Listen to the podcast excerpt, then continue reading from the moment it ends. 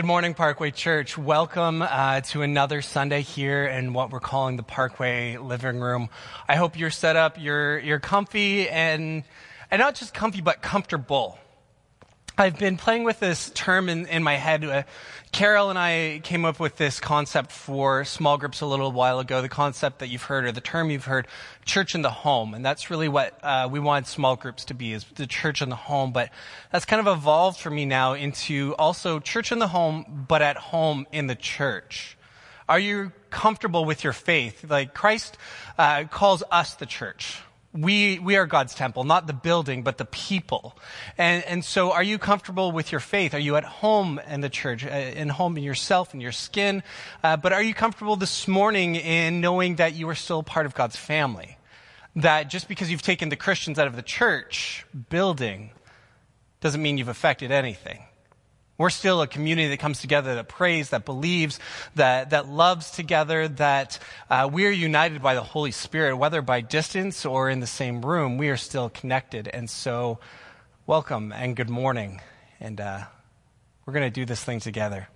So, uh, this morning, a, a, couple announcements to, to start. Um, the April 19th vote, if you got the email, uh, you'll know that we have deferred that until our AGM, which will likely be the first weekend in June, um, providing we are allowed out of our homes at that point and able to gather.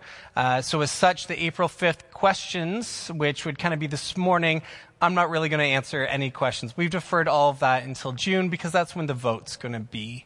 Um, so we're going to just kind of continue with what we're doing. And uh, with Easter, uh, unfortunately, we're not going to be here. That that I think is a little more heartbreak in, in, some ways. That's the big exciting point a lot of times in our year that we're going to get together uh, for Easter Sunday. We're going to do baptisms. It's one of my absolute favorite services of the year.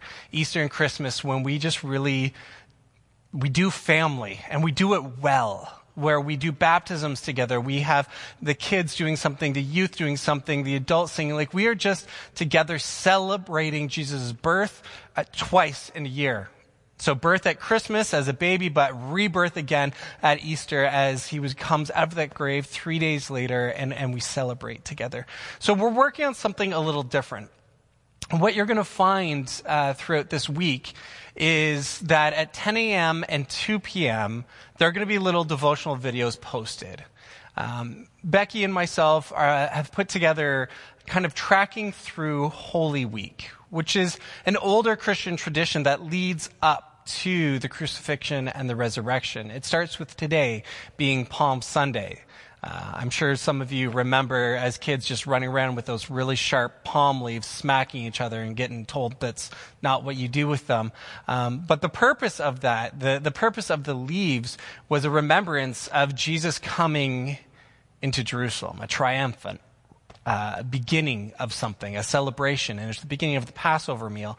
And so we're going to go through Holy Week with Holy Monday, Tuesday, Wednesday. Sometimes it's called Spy Wednesday, then you get Holy Thursday or Maundy Thursday, then you get Holy Friday or Good Friday, and then Holy Saturday, and then we celebrate with Resurrection Sunday.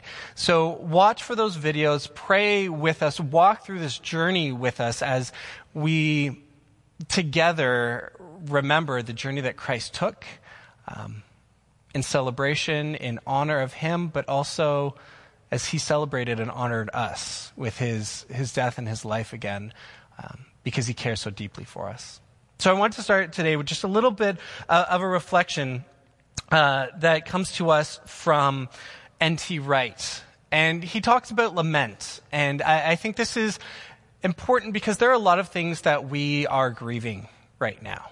With social distance, we aren't able to come together for Easter. We aren't able to come together for the Greeley Players uh, event that happens every year. I have unfortunately canceled both our junior high and senior high retreats. There are so many things that people are grieving right now. I saw a video of, um, or sorry, a picture uh, of a, a, girl in a window just excited to see her best friend from school bringing her present for her birthday to the front door and then leaving because they couldn't come together for a birthday party. There are so many things that we are grieving right now, and that is a healthy and normal thing.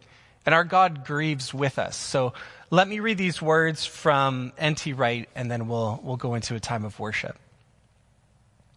So he says this No doubt the usual silly suspects will tell us why God is doing this to us a punishment, a warning, a sign. These are knee jerk would be Christian reactions in a culture which generations back embraced rationalism. Everything must have an explanation. But supposing it doesn't? Supposing real human wisdom doesn't mean being able to string together some dodgy speculations and say, so that's all right then. What if, after all, there are moments such as T.S. Eliot recognized in the early 1940s when the only advice is to wait without hope? Because we'd be hoping for the wrong thing. Rationalists, including Christian rationalists, want explanations. Romantics, including Christian romantics, want to be given a sigh of relief. But perhaps what we need more than either is to recover the biblical tradition of lament. Lament is what happens when people ask why and don't get an answer. It is where we get to when we move beyond our self centered worry and our sins and failings and look more broadly at the suffering of the world. It's bad enough facing a pandemic in New York City or London, but what about a crowded refugee camp on a Greek island? What about Gaza or South Sudan? The point of lament, woven thus into the fabric of the biblical tradition, is not just that it's an outlet for our frustration, our sorrow, our loneliness, and our sheer inability to understand what's happening or why. The mystery of the biblical story is that God also laments. Some Christians like to think of God as above it all, knowing everything, in charge of everything, calm and unaffected by the troubles of his world. That's not the picture we get in the Bible. God was grieved to his heart. Genesis declares over the violent wickedness of his human creatures. He was devastated when his own bride, the people of Israel, turned away from him. And when God came back to his people in person, the story of Jesus is meaningless unless that's what it's about. That God grieved. He wept at the tomb of his friend. St. Paul speaks of the Holy Spirit groaning within us as we ourselves groan within the pain of whole creation. The ancient doctrine of the Trinity teaches us to recognize the one God in the tears of Jesus and the anguish of the Spirit. It is no part of the Christian vocation, then, to be able to explain what's happening and why. In fact, it is part of the Christian vocation not to be able to explain and to lament instead. As the Spirit laments within us, so we become, even in our self isolation, small, sh- small shrines where the presence and healing love of God can dwell. And out of that, there can emerge new possibilities, new acts of kindness, new scientific understanding, new hope, new wisdom for our leaders, even. Now, there's a thought. So, as we start this morning, don't be afraid of mourning.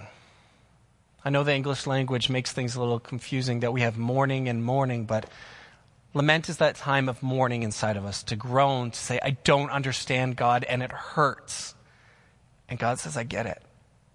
I've been there, and I'm with you through all of this. So, God, guide us this morning. Lead us. In Jesus' name we pray. Amen.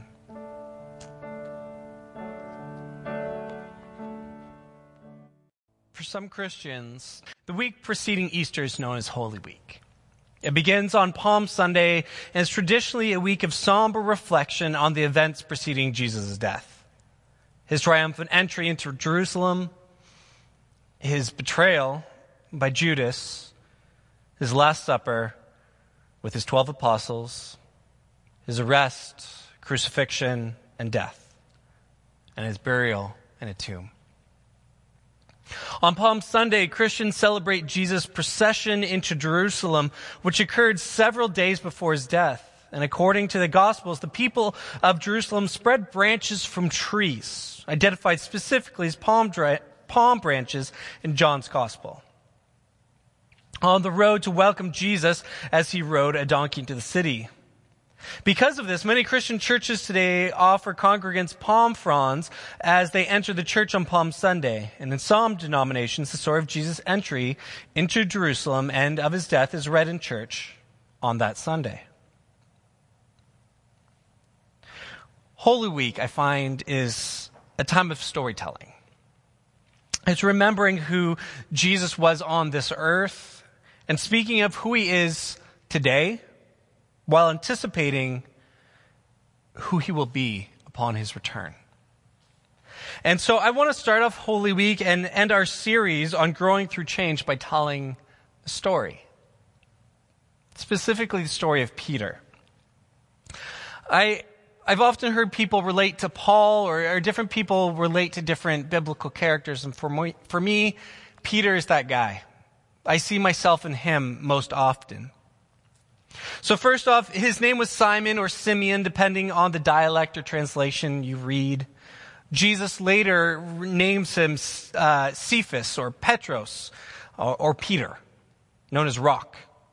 And at which point this happens really varies in the gospel. Some of them, as soon as Jesus meets P, um, Simon Peter, he changes his name directly to Peter at that point. Later on, it happens down the road. But the point is, Jesus changed his name, called him something different. This is not unlike even myself being named Nathaniel, but then being called Nate. Different nicknames uh, we attribute to different people, and it, it just really helps us signify or understand them on a deeper level because you've named them something important to you. It's become a term of infection. And that's how Peter is, is known to Jesus and, through, and to us, really, is he's known as rock. Not just Simon, but he's known as Rock. Now, in, John or in other uh, Gospels, they just call him Peter. Sometimes it's Simon Peter. Sometimes it's Simon, son of John. Sometimes it's Peter. Like, he's got all these names. It's this fluid uh, understanding of, like, we're together as a family, and so we're going to call you all these different names because we know who you are and who you are to us. Now he had a brother Andrew who's also an apostle and, and we know from Mark 130 that Peter was married because Jesus goes to Peter's mother-in-law's house because she's sick. We know he's a fisherman because that's where he's first called. And, and he's actually one of the first two disciples called, Peter and Andrew. Now, some gospels have them together and some have them that Andrew was out and then met Jesus and, and, brought Peter in later. And this is where we need to kind of look at a distinction of disciples versus apostles. Because disciple means follower and we really all are disciples. Another word you could use is apprentice. We're all learning under or learning from Jesus. While the term apostle means sent forth.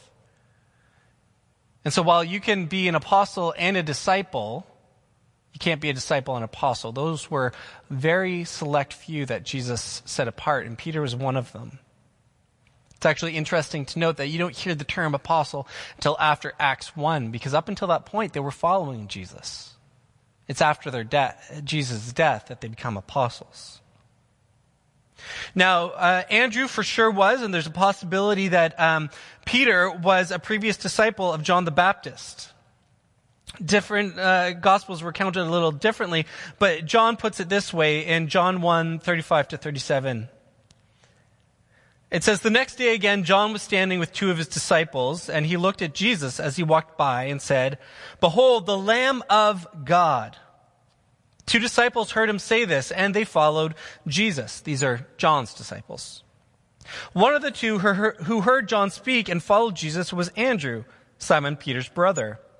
He first found his own brother Simon and said to him, We have found the Messiah, which means Christ. This is the one the Jews were waiting for. He brought him to Jesus, and Jesus looked at him and said, You are Simon, the son of John. You shall be called Cephas, which means Peter. You can see here, Peter already has a multitude of names in this one point of Scripture. And to me, that just brings such a sense of familiarity. That it isn't one just direct title, but they're like, they have all these names because they're so common and together. What's interesting is the book of Mark may actually be the book of Peter as dictated by one of Peter's disciples, John Mark. Some theologians have said that if you look at the insights the writer of Mark has, they seem to be really firsthand accounts that maybe only Peter could have had. But we need to know and understand that Peter uh, was not an educated man. Being a fisherman, he wasn't fluent in Greek or Jewish tradition, and so he wouldn't have been able to write his own gospel.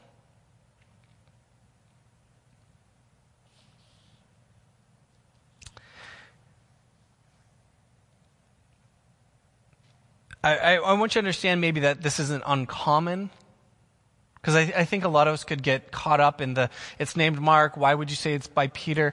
Uh, a lot of Paul's letters, you can note, are dictated that Paul wasn't able to write them himself, so someone else did it. Uh, Romans 16:22 says, "I, Tertius, Tertullus, uh, wrote this letter, greet you in the Lord." The beginning of Romans says, "I, Paul," and it talks about this introduction of Paul, but partway through, Tertullus introduces himself, and it doesn't take away from the author; it just allows it to be written by someone who is better with language or writing. Peter is probably the most relatable character in the New Testament for me because he is loyal, honorable, and just a ridiculous mess. It's really interesting that he rebukes Jesus. Like he just takes him aside and says, You're wrong. And this is moments after declaring that Jesus is the Son of God. Uh, Matthew 16, 13 to 16, followed by 21 to 23, it says this. Now when Jesus came into the district of Caesarea Philippi, he asked his disciples, Who do people say that the Son of Man is? And they said, Some say John the Baptist, others say Elijah, and others Jeremiah or one of the prophets. And he said to them, But who do you say that I am? And Simon Peter replied, You are the Christ, the Son of the living God. Now, as we skip forward, it says, From that time, Jesus began to show his disciples that he must go to Jerusalem and suffer many things from the elders and chief priests and scribes and be killed and on the third day be raised. And Peter took him aside and began to rebuke him, saying, Far be it from you, Lord, that this shall ever happen to you. Peter just said, You are the Son of God. You are God on earth. You are the Messiah, the one we are waiting for, which signifies that you are above everything, that you have a plan, you have intention and purpose what's going on. And, and then four verses later, he turns to him and says, Oh no, this is not going to happen. What you say is happening, I won't let it happen. And, and, and Jesus just has to turn to him and, and says, Get behind me, Satan. You're a hindrance. For you are not setting your mind on the things of God, but the things of man. And honestly, that I identify with that so often that I can be like, God, uh, I know you sent Jesus and I want to follow you and that this is, you have a plan and a purpose for this world and your kingdom and I want to be a part of that. But then moments later I can be like, well, not that way. We're going to do it a different way. I think I understand it a little better. And I think you can relate to that as well, that so many of us do that. We say we want to follow God, but then we interject our own plans, and we can see Peter just declaring. And then all of a sudden being like, no, God, I got this. I love that he also gets so ambitious that he cuts off a, an ear of someone just have Jesus put it back on. And in Luke 22, it, it says this, and when those who were around him saw what would follow, they said, Lord, shall we strike with the sword?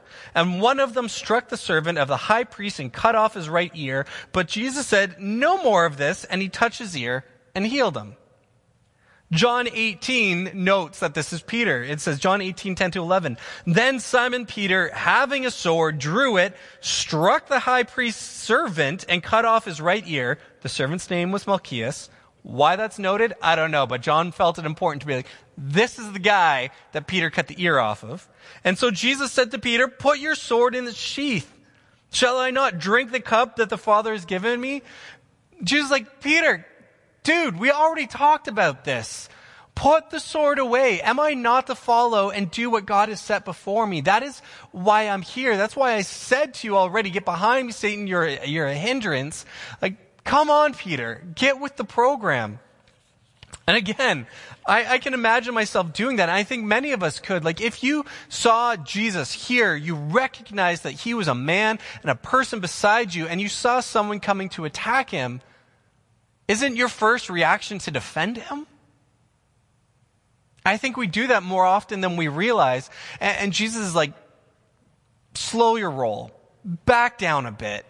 You're getting more excited because I have a plan and a purpose. And if I can't be that sacrificial lamb, if I can't go to the cross, I can't do what I came here to do. And I think that's really a hard pill to swallow. I think it was a really hard pill for Peter to wrap his mind around, even though it says that Jesus was continually telling them that he would die, that he had to be broken down, but then he would be rebuilt, reborn, that he is the temple that could be restored and rebuilt in three days. And Peter is living with Jesus, and yet he still says, like, I gotta protect you. You don't realize what you're saying, what you're doing.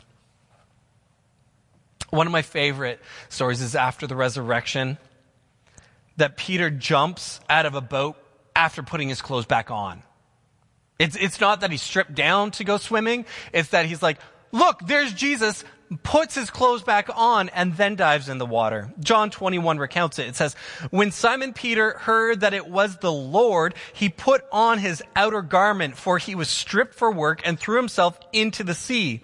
The other disciples came in the boat, dragging the net full of fish, for they were not far from land, but about a hundred yards off. This is a man who knew he wanted Jesus. He knew he wanted Jesus in his life and would get there by any means, whether he understood what he was doing or not. Like, get that. He just, Peter just doesn't really know what he's doing. He just knows he wants Jesus in his life. So he's going to be like, Jesus, you're doing it wrong. I got to keep you around. He's going to be like, Jesus, I'm going to take this guy down by the ear somehow and, and, just send them a message. And Jesus like, no, you're doing it wrong. And then Peter's like, I'm getting to you clothes on and all because I don't know why, but I'm not going to help these guys with the boat. He just knew he needed more Jesus. But at the time of Jesus' arrest, Peter's humanity got the best of him. Fear took hold of him. Change was happening and he was not comfortable or ready for it. The story of Peter is one where you really see growth through change, not that he wanted it, expected it, or is willing to be a part of it, but he did grow. He did develop. John 18 says this Simon Peter followed Jesus, and so did another disciple. Since that disciple was known to the high priest, he entered with Jesus into the courtyard of the high priest. But Peter stood outside at the door. So the other disciple, who's known to the high priest, went out and spoke to the servant girl who kept watch at the door and brought Peter in. The servant girl at the door said to Peter, You also are not one of this man's disciples, are you? He said, I'm not. Now the servants and officers had made a charcoal fire because it was cold, and they were standing and warming themselves. Peter also was with them, standing and warming himself. So now Simon Peter was standing and, and warming himself. So they said to him, You are also not one of disciples, aren't you? And he denied it and said, I am not. And one of the servants of the high priest, a relative of the man, relative of the man whose ear had been Peter had cut off, asked, Did I not see you in the garden with him? Peter again denied it. And at once the rooster crowed. This passage shows Peter wanting to see what's happening. I need to be as close to Jesus as I can. I'm going to sneak in, get as close to the temple as they're trying him, get in with the high priest to see what's going on because I want to be with Jesus. But at the same time, he doesn't know what he's doing because when he's fearful, when his humanity kicks in, he's like, I, don't know him. I'm, I'm not that guy. That's not me. And I really want to note that in growing through change, we overreact. We make mistakes. We're foolish. But Jesus.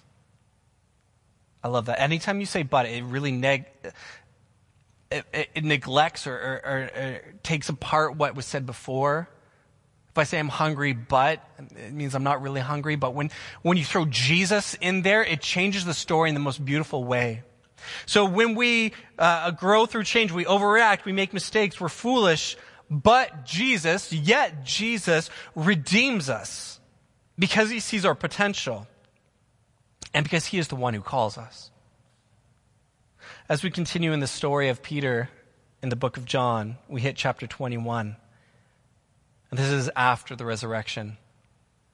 After Jesus has already shown himself to the, the, the, apostles as they waited, as he just came through the door and said, I'm here.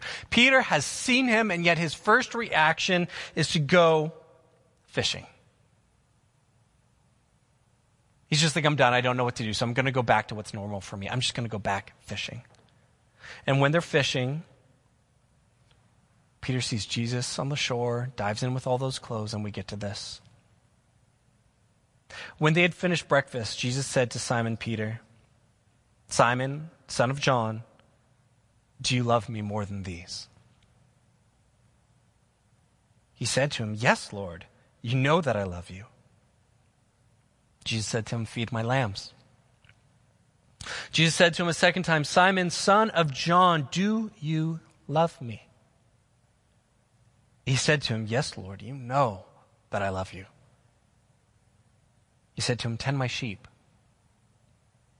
He said to him, This is Jesus, the third time, Simon, son of John, do you love me? Peter was grieved because he had to say it to him three times. And he said to him, Lord, you know everything. You know that I love you. And Jesus said to him, Feed my sheep. Truly, truly, I say to you, when you were young, you used to dress yourself and walk wherever you wanted. But when you are old, you will stretch out your hands, and another will dress you and carry you where you do not want to go. This he said to show by what kind of death he was to glorify God. This was speaking of Peter's future. But after saying that, Jesus said to him, Follow me. Nobody likes life change. It's hard. It makes us move out of comfort zones, form new relationships and routines. It takes away the known and really thrusts us into the unknown.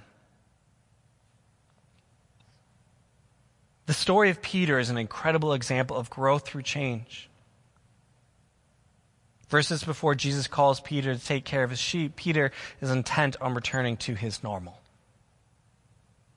Remember that. He went back to fishing. He tried to return to normal. After all the time spent with Jesus, after all the miracles, the excitement, the heartache, after seeing Jesus uh, revealed post crucifixion, Peter just wanted to get back to his normal.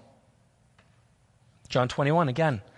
After this, Jesus revealed himself again to the disciples by the Sea of Tiberias and revealed himself in this way Simon, Peter, Thomas called the twin, Nathanael of Cana in Galilee, the sons of Zebedee, and two others of his disciples were together. Simon Peter said to them, I'm going fishing. They said to him, We will go with you. Change is hard. Yet Jesus is patient, forgiving, and loving. Let Peter's story be an example to us that no matter the circumstances or the setback, when we are focused on Jesus, there is redemption in the end. Peter denied Jesus three times. And yet, three times Jesus asked, Do you love me? If you do, take care of my sheep, my lambs, my children, my people. From that moment, Peter changed. And I love Jesus' last statement follow me. And life and death and resurrection, follow me. That's the story of Peter, a man full of humanity and an abundant love for Jesus, trying to get there as fast as he can. Take this moment as a time of reflection as Becky plays a song. Let it speak to you. Let these words speak to your heart, knowing that even in your humanity, in your foolishness, Jesus is patient. Jesus is full of redemption because he wants to be with you just as much as you want to be with him.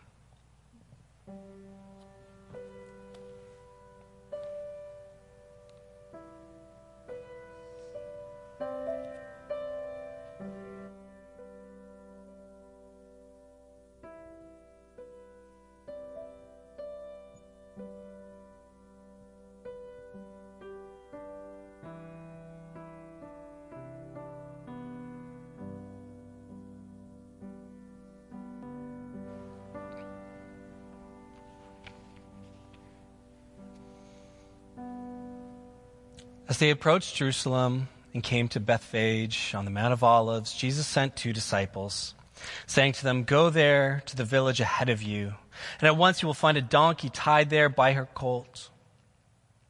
Untie them and bring them to me. If anyone says anything to you, say that the Lord needs them, and he will send them right away. This took place to fulfill what was spoken through the prophet.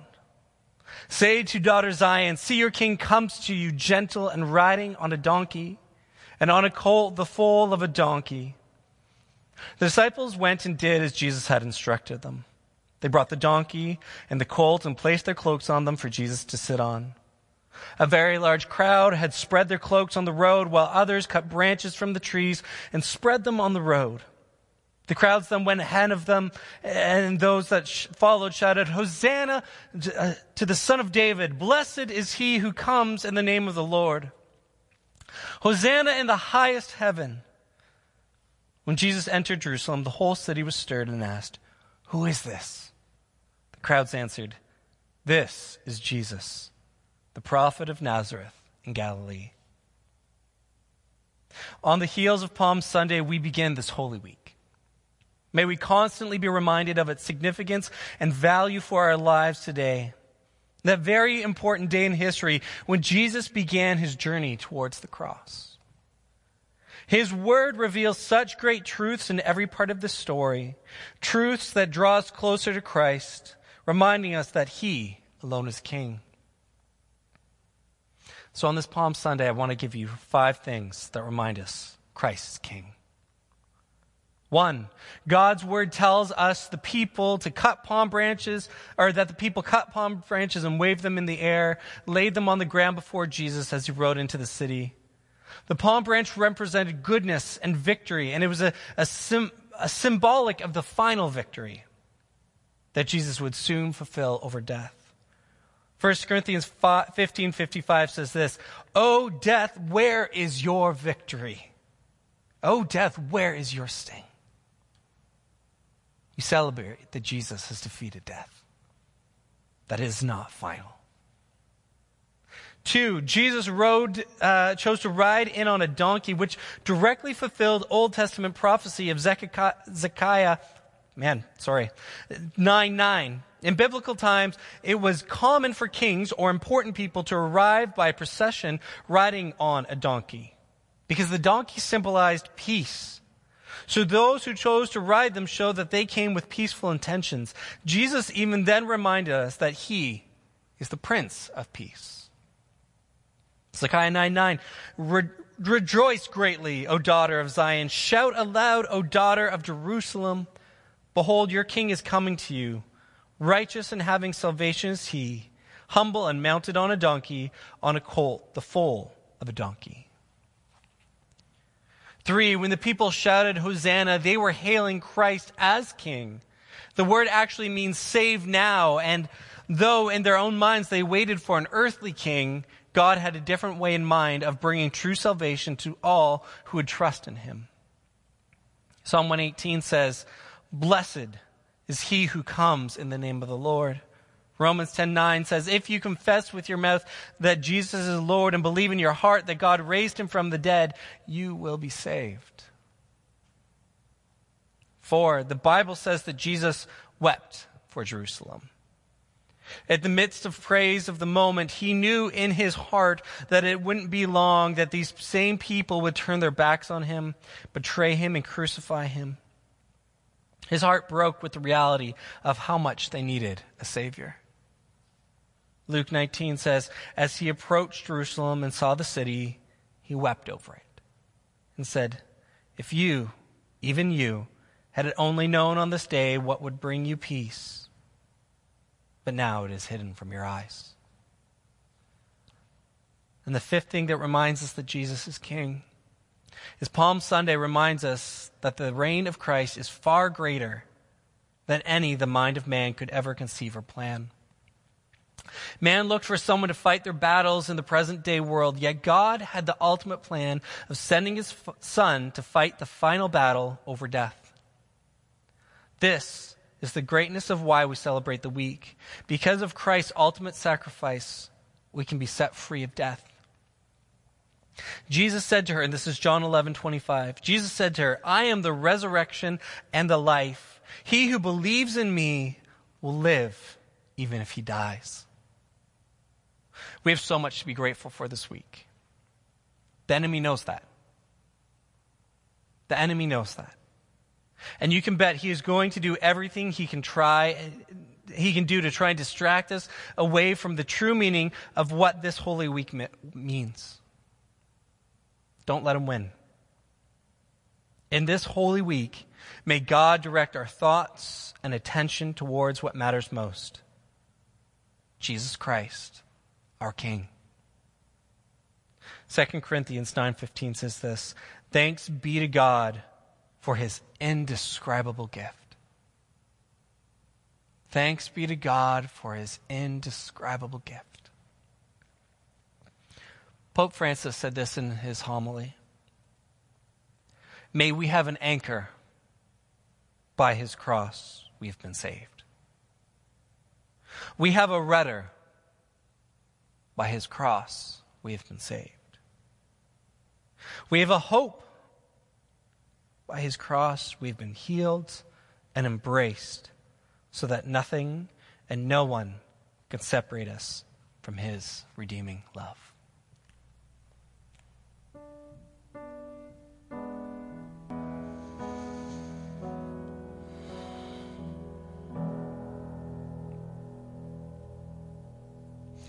Father, we thank you for this day. O oh Lord our God. Jesus in the heavens, the Spirit with us on earth. Oh Lord our God.